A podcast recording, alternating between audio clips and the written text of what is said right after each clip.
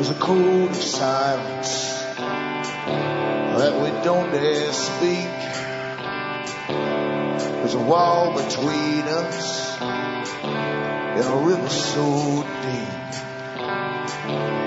We keep pretending that there's nothing wrong. There's a code of silence and it can't go on.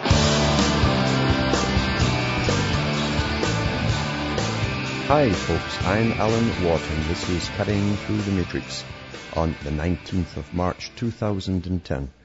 Newcomers should look into cuttingthroughthematrix.com website. You can download hundreds of talks I've given in the past for free and bookmark the other sites you'll see on the front page there because these are the official sites and once in a while the other sites go down. You can always that way you'll always have someone, some site to pick from, to choose from. And it's cutting through the matrix.com, .org, .net, .us, .ca, Alan Watt, cutting through the matrix.ca. There's also Alan Watt Sentinel.eu, the European site, which is uh, good for transcripts as well as audios. All the same audios are up there for download, but the transcripts you can choose from the various languages of Europe and uh, there's quite a lot of have been done already because I've got some good people working on them. There's also cuttingthrough.jenkins.com. That's a very dependable site that tends to stay up when the other ones go down as well. And remember that you are the audience who bring me to you. I don't work as the way normal hosts do. Uh, generally, they get their income from advertisers. And uh, what you hear in this show for advertising is paid by the advertisers directly to RBN for the airtime and for the staff and equipment and their bills and the transmission of the show. So it's up to you to keep me going by going into cuttingthroughthematrix.com, see what I have for sale, and you can buy the books I've written, you can buy the discs, DVD discs and CDs as well with sometimes 50 shows on them. Uh, you can also donate to me through PayPal or any means that you wish. To purchase or donate, you can go through uh, from the US to Canada. Personal check is good to Canada. International postal money order from the US to Canada. I stress international, that's what you tell them. Otherwise you get the green one, that's internal only. You can't cash it here. You can also use MoneyGram, Western Union, or PayPal, or cash. If you want to order through PayPal, just give me the donation from the PayPal, the button there on the website and send a separate email with the order and I'll get it out to you. Same across the rest of the world. You can use PayPal, MoneyGram, Cash, or Western Union. That's all up to you. And I shop around too to see what one's cheaper. It's amazing the differences in some countries just to wire some cash through. And for those who get the disc burned of the shows uh, and they pa- they're passed around so they don't use computers, but they play on CD players, you can get in touch with me at Alan Watt, Site 41, Box 4, Estaire, E-S-T-A-I-R-E, Ontario, Canada.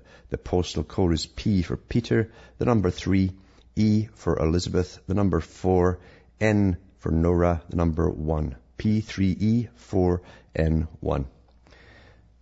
And I generally sift through a lot of the, the what's called the, the media today, uh, every day in fact, just to see what the top stories are. And that's what they're called stories. It's somebody's story. And most of them really are just his stories, his or hers. Doesn't make any difference. They're spinners, really. Most of them are trivia. The ones from the, the about governments and so on are generally presented in such a fashion that you're left with a particular conclusion that you were intended to reach. So as they expose things from governments, they also close the doors on the truth at the same time. And you don't think any further. You think you've been told the truth. It's amazing how most folk cannot reason for themselves now. Brzezinski was correct when he said that shortly the public will be unable to reason or think for themselves. They'll only be able to repeat what they heard on yesterday's media. And that's happened to most people. Uh, they truly believe that the media is a sort of appendage to their survival uh, mechanism to do the reasoning for them. What a beautiful system that works. Back with more after this break.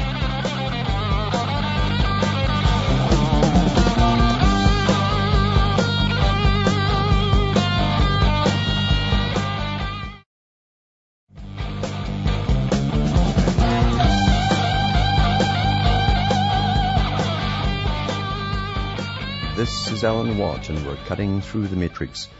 I've mentioned over the years that people should read certain books and one of them is the Perestroika Deception. Uh, a good expose really of the so-called Cold War, but really it was from a KGB's perspective, an ex-KGB guy who defected.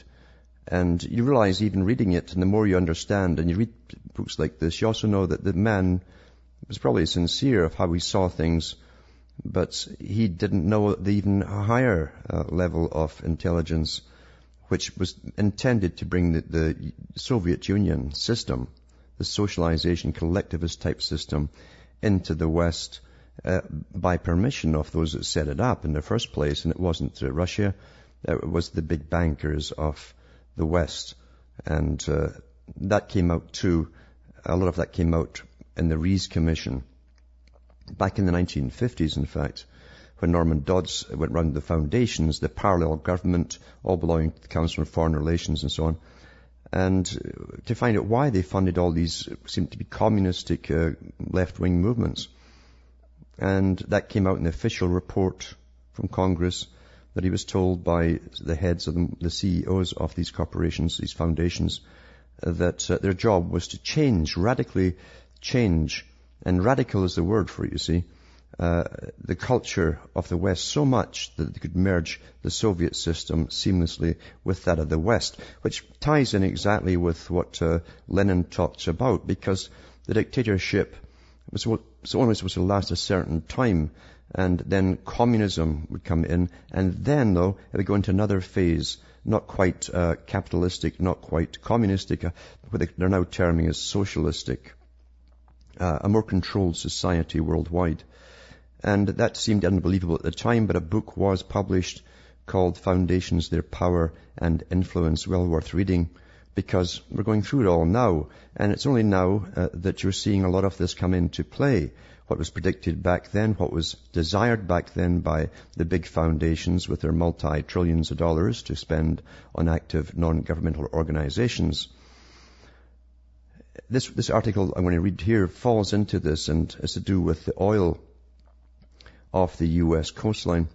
And it says here, and it's from the Washington Times, the Obama administration is poised to ban offshore oil drilling on the outer continental shelf until 2012 or beyond. Beyond's the word. Meanwhile, Russia is making a bold strategic leap to begin drilling for oil in the Gulf of Mexico. While the United States attempts to shift gears to alternative fuels to battle the purported evils of carbon emissions, Russia will erect oil derricks off the, the, the Cuban coast. Offshore oil production makes economic sense. It creates jobs and helps fulfill America's vast energy needs. It con- contributes to the gross domestic product and does not increase the trade deficit. Higher oil supply helps keep a lid on rising prices and greater American production gives the United States more influence over the global market. Drilling is also widely popular with the public. A Pew Research Center poll from February showed 63% support for offshore drilling for oil and natural gas. Americans understand the fundamental points. The oil is there and we need it. If we don't drill it out, we have to buy it from other countries. Last year, the US government even helped Brazil underwrite offshore drilling in the Tupi oil field near Rio de Janeiro. The current price of oil makes drilling economically feasible, so why not let the private sector go ahead and get our oil? The Obama administration, however, views energy policy through green eye shades. It's, it's way above Obama, obviously. Everything always is. These guys are puppets. Every aspect of his approach to energy is subordinated to radical environmental concerns.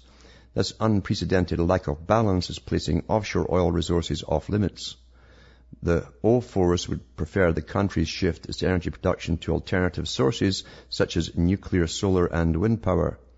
In theory, there's nothing wrong with that in the long run, assuming technology can catch up to demand. But we have not yet reached the green utopia. We won't get there anytime soon, and America needs more oil now. Russia more sensibly views energy primarily as a strategic resource, and it is, a strategy, you see. Energy is critical to Russia's economy as fuel and as a source of profit through export. Russia, by the way, has got massive oil fields all over Russia and, and, and other, all the old Soviet bloc countries.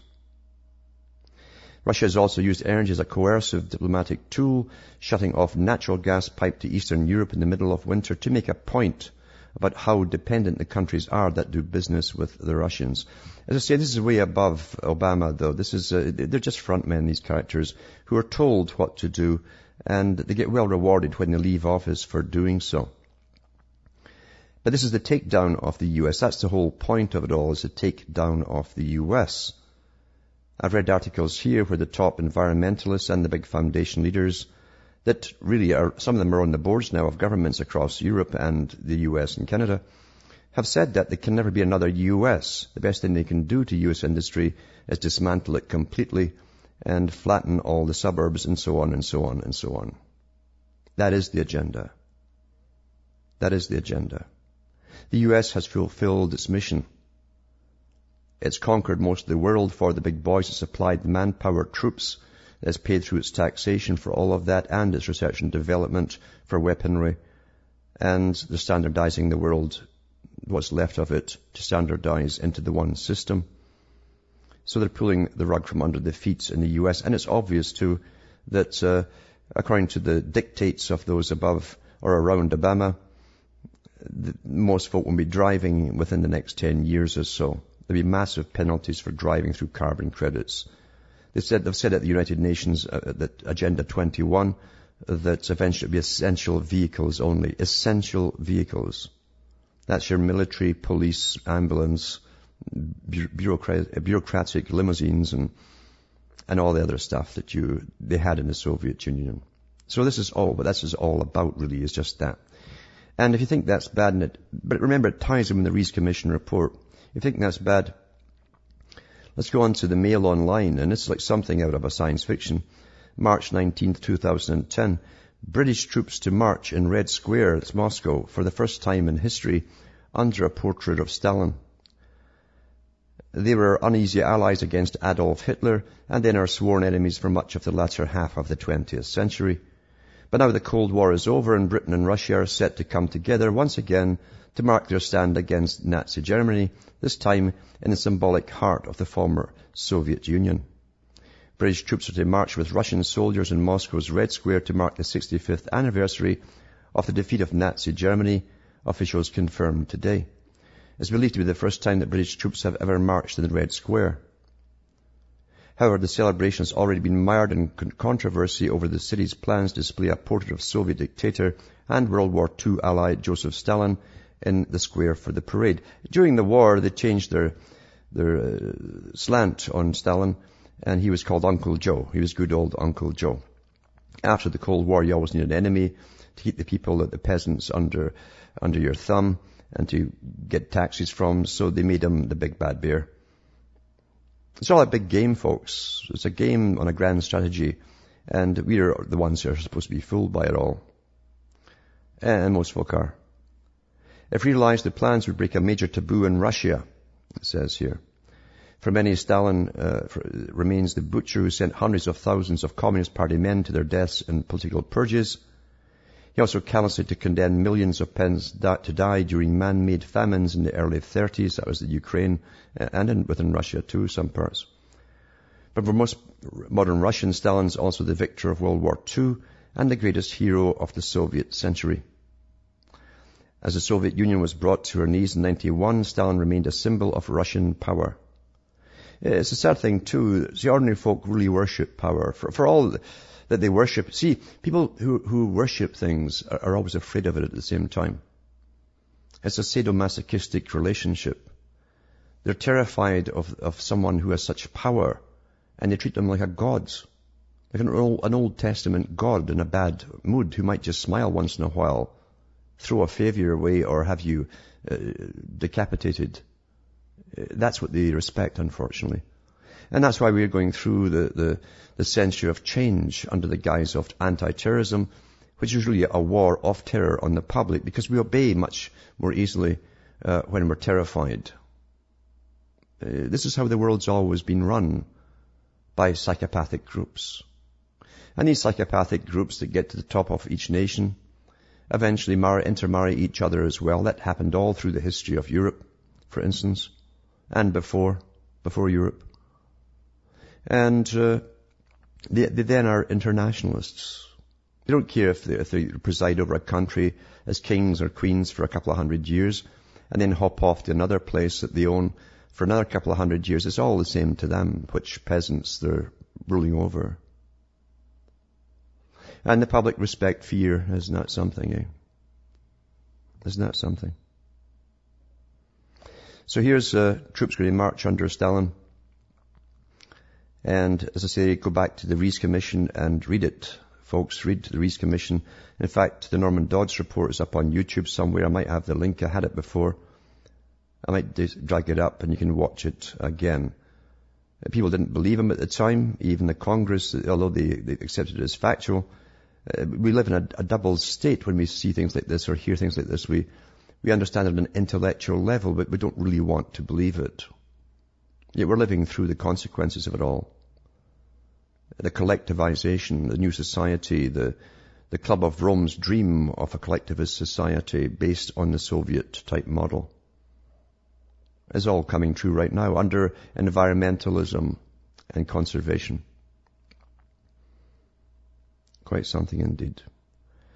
And I've read this little article before, but it's, it's time to do it again. The Times of India. It takes the Times of India to tell you what's happening in the US, to show you that Agenda 21 is underway. And it's about, about Detroit being demolished around the outskirts right now. Back with more after this break.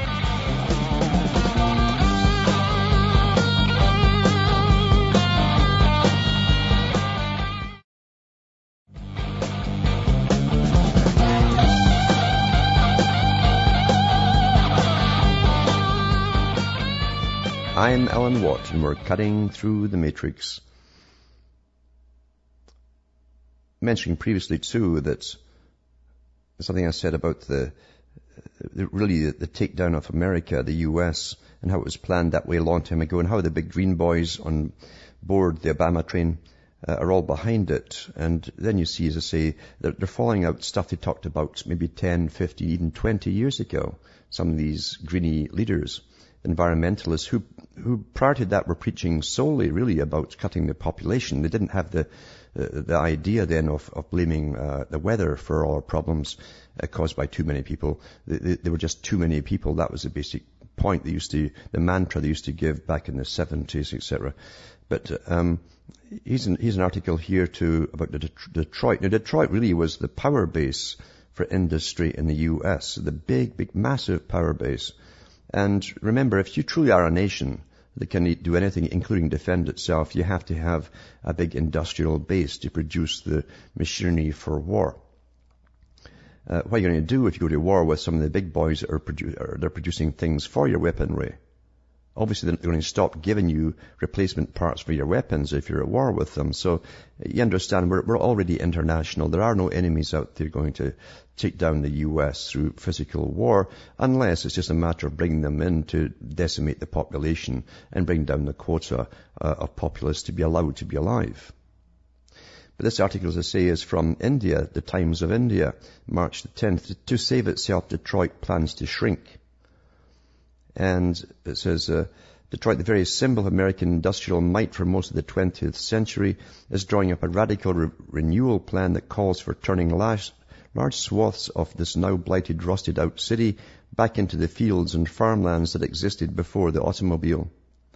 Operating on a scale never before attempted in this country, the city would demolish houses in some of the most desolate sections of Detroit and move residents into stronger neighborhoods. Now stronger means denser. They want you packed in like sardines for the brave new century world we're into now. Roughly a quarter of the 139 square mile city could go from urban to semi-rural. Near downtown, fruit trees and vegetable farms would replace neighborhoods that are in an eerie landscape of empty buildings and vacant lots. Suburban commuters heading into the city center might pass through what looks like the countryside to get there. Surviving neighborhoods in the auto industry's birthplace would become pockets in expanses of green. Mayor, Mayor David Bing, who took office last year, is expected to unveil some details in his State of the City address this month. Now, I read an article months ago where Obama mentioned it, uh, because some other fellow had come up with a plan for it. And then I went into what architects are being taught these days.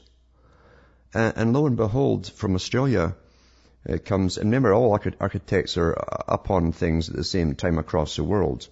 In Australia, they're, they're building machines, they're talking about building massive machines to take down urban areas. Huge things like sci-fi monsters. And uh, I realized, well, if that's been taught to guys coming out of uh, colleges for, for architects, then how long have they been teaching that? And it's years and years and years. They were already preparing the architects to design these things and the engineers to design these things 20 years ago for what's happening now. Everything's done way ahead, uh, long before we ever get a sniff of it. But you, get a, you do get a, a strong smell of it for sure. A pong, you might say, if you go into the writings uh, of the Council on Foreign Relations and its members and all the green uh, foundations that are out there too, because they were talking about this 30, 40 years ago. So Mr. Mayor Bing, who took office last year, is expected to unveil some details in his State of the City address this month. Things that were unthinkable are now becoming thinkable, said James Hughes of Rutgers University, who's among the urban experts. You see, we have urban experts now watching the experiment with interest.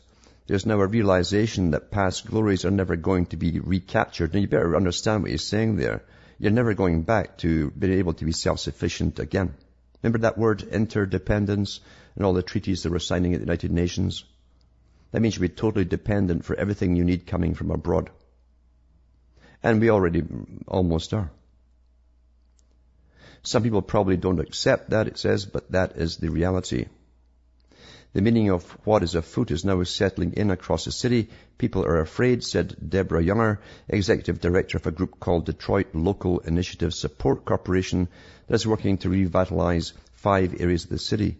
When you read that neighbors may no longer exist, that sends fear. Though the will to downsize has arrived, the way to do it is unclear and fraught with problems. Politically explosive decisions must be made about which neighborhoods should be bulldozed and which improved. Hundreds of millions of federal dollars will be needed to buy land, raise buildings, and relocate residents, since this financially desperate city does not have the means to do it on its own. It is known how many people in the, in the mostly black, blue-collar city might be uprooted, but it could be thousands. Many thousands, I'd say. And uh, that was in the plans a long time ago. And here it comes into actuality. Actuality. Now, I've mentioned so many, many times that we have always really been in a kind of feudal system. Although Professor Carroll Quigley said the New World Order they're bringing in uh, through the Council on Foreign Relations, the parallel government, is based on a form of feudalism, a new form of corporate overlords, CEO over, overlords. And um, that's how it will be. We've really been there for an awful long time. We've never had what we thought was democracy. We've had showcase uh, elections for an awful long time, but the bankers have always ruled. And going to talk about the bankers when I come back from this break.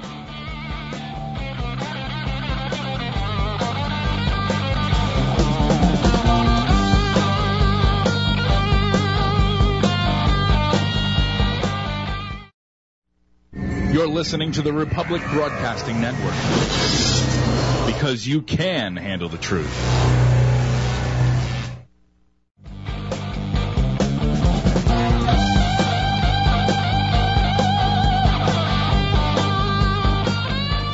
This is Alan Watt, and we're cutting through the matrix. Talking about the big gangs, or gangsters, that's where the word comes from, that uh, run the world and they have, they have amalgamations of gangs as well that work in certain areas where they, they have to get along. You've all seen the old movies in the mafia and how they divide up a city and they have their, their meetings. They're all semi-enemies towards each other because they're all jealous of each other's territory. But they'd get together and be a big gang and hammer out uh, their, their, their minutes of their meetings for their agendas and how they would continue to do business together. Well, that's really how the world's always been. When you go back into the old goldsmiths and how they started to give out uh, basically checks, the Knights Templars were the first to do it, in fact, uh, from London. And uh, that's why they call it the Chancellor of the Exchequer. They actually worked out their the, the Templars actually worked out the debt uh, and profits on a massive chessboard, a draft board they called it there, an outdoor one with big long sticks to, to move the pieces. And that's still there today yet. But they're, really a gang. Whether they're called a priesthood or not doesn't make any difference. A gang's a gang. They've all sworn their oaths to uphold each other and they are all that matters. And they'll stand up against anyone together and lie for each other and kill for each other. That's really what brotherhoods uh, were always all about. But it's the same thing up the way through nobilities as well, because they have their own particular gangs and, and uh, noble knighthoods, etc., and awards they give to, to each other. And there's got to be an oath you take with each higher position you're given. As you're let in on the bigger secrets, which is generally the handling of the general public and how to souse them even more of tax money. So at the bottom level, whenever they say the federal government is running something, you always think, in every country, you always think, well, it must be legit. they have got appointed people watching things like banks and so on. And it never dawns on you it's just as corrupt because uh, government itself is just another big gang that serves the bankers. They get paid after the bankers have got their cuts. They get paid good wages and, and big uh, payoffs and so on. That's what it's about. All work and labor comes from the public. Doesn't matter if it's kings or queens living off you with armies to force you to give up your pigs or your sheep or your goats or whatever you've got there, uh, or, or and your corn. Or it's a government that you think is even better when you think you elect them. And then they up your taxes and take things from you. well, you know, we voted them in. Uh, that's how it goes, isn't it? It's a great con game. But here's an article here from the Washington Times about the bank regulators in the US who during the boom years were giving uh, and these are the federal employees. They were given each other massive bonuses as well. It wasn't just the, the bank operatives. It was the federal overseers. It says three agencies paid out $19 million during the boom despite mistakes. Wall Street financial firms weren't the only ones giving big bonuses in the boom years before the worst financial crisis in generations. The government also was handing out millions of dollars to bank regulators, rewarding superior work even as an avalanche of risky mortgages helped create the meltdown. The payments detailed in payroll data released to the Associated Press under the Freedom of Information Act are the latest evidence of the government's false sense of security during the go-go days of the financial boom. Just as bank executives got bonuses despite taking on dangerous amounts of risk, regulators got taxpayer-funded bonuses despite missing or ignoring signs that the system was on the verge of a meltdown. The bonuses were part of a reward program, little known outside the government, as a lot of those goes on, uh, little known by the general public. Some government regulators got tens of thousands of dollars in perks, boosting their salaries by almost 25%. Often the rewards amounted to just a few hundred dollars for employees who came up with good ideas. I wonder what their good ideas were. It's really how it deceived the public, you know, their good ideas. During the 2003 to 2006 boom, the three agencies that supervise most U.S. banks, the Federal Deposit Insurance Corps, FDIC, the Office of the Thrift Supervisation, OTS, and the Office of the Com- Com- uh, Comptroller of the Currency, gave out at least $19 million in bonuses, records show. Nearly all that money was spent recognizing superior performance. These guys were all in on the act that we we're going to have a crash. They helped it along. And what they were doing there was rewarding themselves before the dollar became worthless, making sure they had enough in the kitty for their own uh, futures. That's what it's about. The largest share, more than $8.4 million, went to financial examiners, those employees and managers who scrutinize internal bank documents and sound the first alarms. Analysts, auditors, economists and criminal investigators also got awards. they talk about the fox guarding the hens. They're all at it, aren't they? After the meltdown, the government's internal investigators surveyed the wet wreckage of nearly 200 failed banks and repeatedly found that those regulators had not done enough. Well, they hadn't done anything, did they? But really, what's new, eh? This is, this is the, I call it tripe, you know. This is the tripe they hand out to the public for news. It's almost like, ha, ha, ha, ha, what are you going to do about it? I mean, that's really what it's like, isn't it? Isn't it really? After, after you've been screwed a thousand times in all, all ways, uh, they come out and tell you this just to rub it in your face. And mock you. you know. And that's what they do at the top. They mock you because after all, can, you're down below saying, oh well, you know, most folk don't care. They don't care. And, and so the, the dollar in their pocket's worth nothing. That's when they care. This article here is about the same kind of thing, Mail Online from the UK, March 19th. Royal Bank of Scotland boss walks off with a 13 million pound pension. That's about 24 million dollars.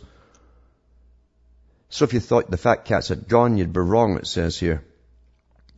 Now, I think 80% of that's uh, government owned, by the way. So it's the US, it's, well, actually, it's the, it's the London, I call it London. London is the government. Uh, it's the London boys who own uh, the bank. Yeah. A top executive at the Royal Bank of Scotland will enjoy a pension worth an astonishing £582,000 per year. I wonder how the poor soul will manage. The disgraced bank revealed yesterday the huge payout to Gordon Pell, 60, who leaves the bank at the end of the month, is even more generous than that handed to the bank's former boss, Sir Fred, the Shred, Goodwin, which caused a national uproar last year.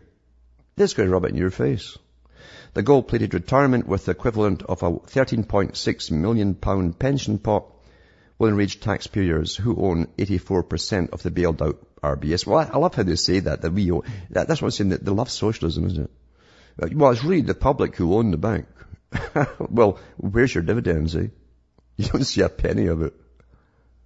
See, we're all slaves, you see, under all these gangs. Perceptions distorted and uh, the public really are trained to believe the distortion. Quite something indeed. I've mentioned before too about how the leaders are hand-picked and told beforehand and coached for maybe a few years before they make them prime ministers or presidents. They'd never ever uh, let someone in that uh, was a, genuine article and Professor Carroll Quigley also said the same thing on behalf of the Council on Foreign Relations. He says, we always make sure the top people are our boys on all parties. It's no different than, than in the Soviet system, where you could vote for maybe four politicians, but they all belong to the, to the Politburo, one party system. It says here, Tony Blair. Blair's fight to keep his oil cash secret. Former PM's deals are revealed as his earnings since 2007. This is a poor prime minister, a Labour guy, you know, for the working people, the Fabianist as well, eh? Reached 20 million pounds. That's what he's earned since he left office. Well, what you do, they do, you see, they pay you off legally through the means that's mentioned in this article here. Tony Blair waged an extraordinary two-year battle to keep secret a lucrative deal with a multinational oil giant which has extensive interests in Iraq. The former Prime Minister tried to keep the public in the dark over his dealings with South Korean oil firm, firm UI Energy Corporation. Mr. Blair, who's made at least 20 million pounds since leave, leaving Downing Street in June 2007, also went to great efforts to keep hidden a 1 million pound deal advising the, the royal family in Iraq's neighbour, Kuwait. In an unprecedented move, he persuaded the committee to vets to, uh, which vets the jobs of former ministers to keep details of both deals from the public for 20 months, claiming it was commercially sensitive. The deals emerged yesterday when the Advisory Committee on Business Appointments finally lost patience with Mr Blair and decided to ignore his objections and publish the details. News of the secret deals fueled fresh accusations that Mr Blair is cashing in on his contracts from the controversial Iraq war in what one MP called revolving door politics at its worst. Well, see, this is, these, are, these are his payoffs for, for being the little war boy for the big boys who rule Britain. That's how they reward you. They can't give you straight cash for taking the whole country to war and doing their bidding and, and, and making sure the taxpayer funded it all. That, that would, that would kind of stink. So they call it paying. They give you payments for, uh, how about a million dollars for a payment, uh, um, for appearing at a speech, for instance, a dinner, and giving a half hour speech at the end of it. Do you think the, the public paid for that at the dinner? Of course they don't. Do you think they give you four or five million pounds or dollars up front for a book on your memoirs that no one's going to read? It's going to flop. These are payoffs. That's how it's done. It's always been done this way. It says here, they'll increase concerns that Mr. Blair is using his role as the West Middle East envoy for personal gain. The revelations also shed fresh light on his astonishing earnings, which include lucrative after-dinner speaking, consultancies with banks and foreign governments, a generous advance for his forthcoming memoirs, oh yawn, as well as a pension and other perks he enjoyed as a former prime minister. The full extent of his income is cloaked in secrecy. Now, listen to this, because he, he, this is, this is the guy supposed to, this is all done for him. And I'll read it this way. It's, it's, it's been constructed for him a complex web of shadowy companies and partnerships which let him avoid publishing full accounts detailing all the money from his commercial ventures and also hide all his taxable income as well. It's done by the big boys that run the system. The guys that put him in there. The little war boy. That's how it's done. That's the real world, folks. That's the real world. You've all been trained to believe that somehow altruistic beings are, are, are up there being attentive to you like angels. And you, you never see their fangs. You never see their fangs. You never. It's all your perceptions and how they've been distorted purposely by scientific indoctrination and repetition and guys in $5,000, $10,000 suits that you think, oh well, they're winners, they're respectable people. They must have got up there because they're respectable and decent and honest and hardworking and very thrifty. You get up at the top because you're a psychopath. Nothing stands in your way and you'll do whatever your superiors tell you to do to get up there. They have no qualms about it. Well, Tony, you have to take the country to war in a few years' time. What do you think of that? Okay, what's in it for me, boss? You know, that's how it really works. Well, we can't pay you off while you're Prime Minister. We have to wait till you've left. Like all the rest before you. You know. And then we'll pay you off. That's how it's done. But how will I hide all this cash from the public and the taxman? Don't worry, our boys uh, own all that, that stuff. We own the government. You know, don't worry about that. We'll set up all the stuff for you and cover your behind. That's how it's really done. Perception is the biggest thing of all. There's a movie just come out. It's, it's, it's called Order of Chaos. And I've got some voiceovers in it.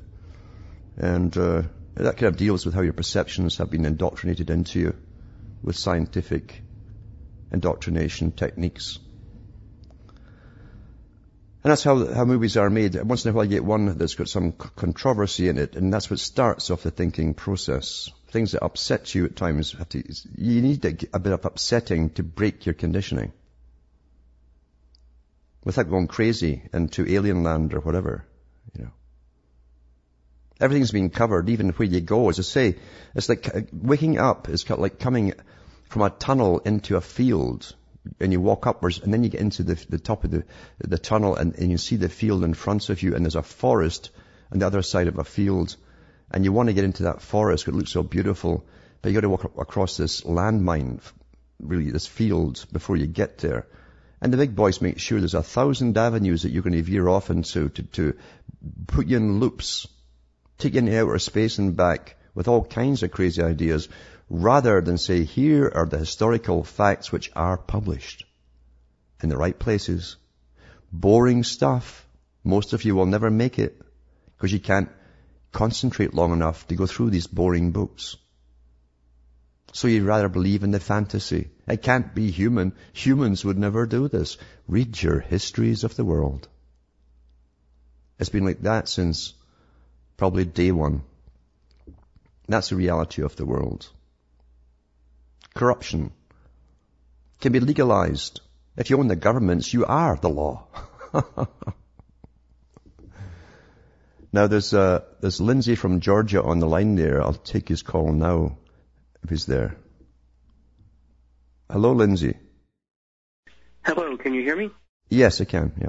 Oh, hey, Alan. Um, listen, I just wanted to tell you and all of your listeners about the Mark Glenn interview um, wherein Dr. Sabrosky, Dr. Alan Sabrosky, um, the former director of studies at the U.S. Army War College, um, came out and, and said that the generals in the military apparatus know that Israel carried out 9/11.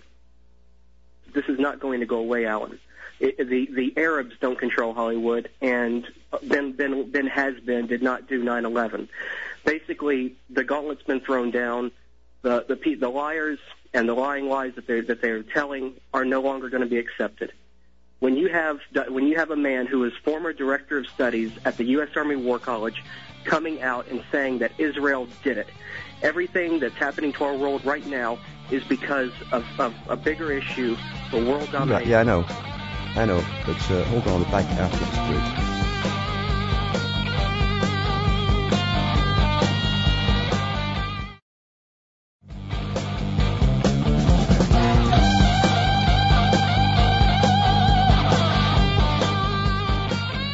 This is Alan Watt, and we're cutting through the matrix, uh, talking to Lindsay from Georgia about uh, Israel's involvement and uh, 9/11 and so on. Uh, continue. Okay, Alan. Thank you. Um, now I've got I've got the clip queued up to where he comes out with the revelation. Um, here, here it is. Okay. Yeah. Well, you have people who try to make this claim that they are loyal to America and at the same time loyal to a foreign government it is a lie. It is, and it's more. Than, it's more than that, Mark. What what we need to stand up and say is not only did they attack the USS Liberty, they did 9/11. Mm-hmm. They did it. I am. I have had long conversations over the past two weeks with contacts at the Army War College, at the headquarters Marine Corps, and I've made it absolutely clear in both cases that it is 100% certain that 9/11 was a Mossad operation. Mm-hmm. Period. Okay, that, that'll do. I don't, I don't need any more. But I've heard this kind of stuff before. I can remember when they, they caught a bunch of Israelis uh, on an opposite tower uh, right after 9/11, at the same time, I should say, and they were all Mossad guys uh, under the guise of student visas in the U.S. at the time. This is old stuff, and it won't go anywhere. Honestly, it won't go anywhere. Yeah. You're saying it won't go anywhere. However, this is you have. And I've, you know, I've heard so many generals coming out over the years on Patriot Radio, saying similar stuff and other stuff too. And uh, it, it, it, really doesn't work on the general public. It won't make a damn. You got to understand. This is a the U.S. the U.S. has been run by by the same bunch who's run London for an awful long time. Israel is the same no, no, thing it's too. Not London. Know. I'm not. I'm not saying London or, or, or the, the, the, the German death cult is doing this, Alan the man, the former director of studies at the U.S. Army War College, came out and said Israel did it and the military knows it. Alan. But you got you got to give the proof of it. You can't just make the statement. It's only the proof that makes any difference in any anybody's logical mind. But that's the point. The proof has already been shown from top from every which way but loose, Alan. I'm, I'm not. Well, what does it tell you? What does it tell you if your own government knows the same stuff as you do and you're talking about right now and there's nothing about it? Look, I don't. What does it tell you? What does it tell you? It tells me. Okay, you're asking me a question. Let me give you the answer. It tells me that that they are so afraid of their puppet masters, and and they're not sitting only in, in London or only in New York. They're sitting also in Tel Aviv, mm-hmm. also in Paris, France. That they their control, I, I admit, Alan, it, it does, it, it, they are a formidable enemy to humanity. And yes, they are. Well, FDR, FDR himself said anybody who ignores the New York vote in, in politics is utterly doomed. But Alan. And it's always been that way in the US as well. And as I say, you've got money cliques, these, these intermarried families, 13 main families run the, the entire financial system of the entire planet, and they're the boys who comprise the International Monetary Fund. These are the guys who set up wars, profit off them, absolutely. Uh, they buy and sell countries overnight by crashing your economies and all the rest of it. This is all well-known stuff. But the thing is, what are you going to do about it? And that's the end of the show coming in. That's the end of the show coming in. But I've heard this stuff ongoing for years and years and years, uh, coming out. And uh, everybody knows that money rules the world. There's no doubt about it. I've mentioned it a thousand million times. We're, we're all working for it like little mice.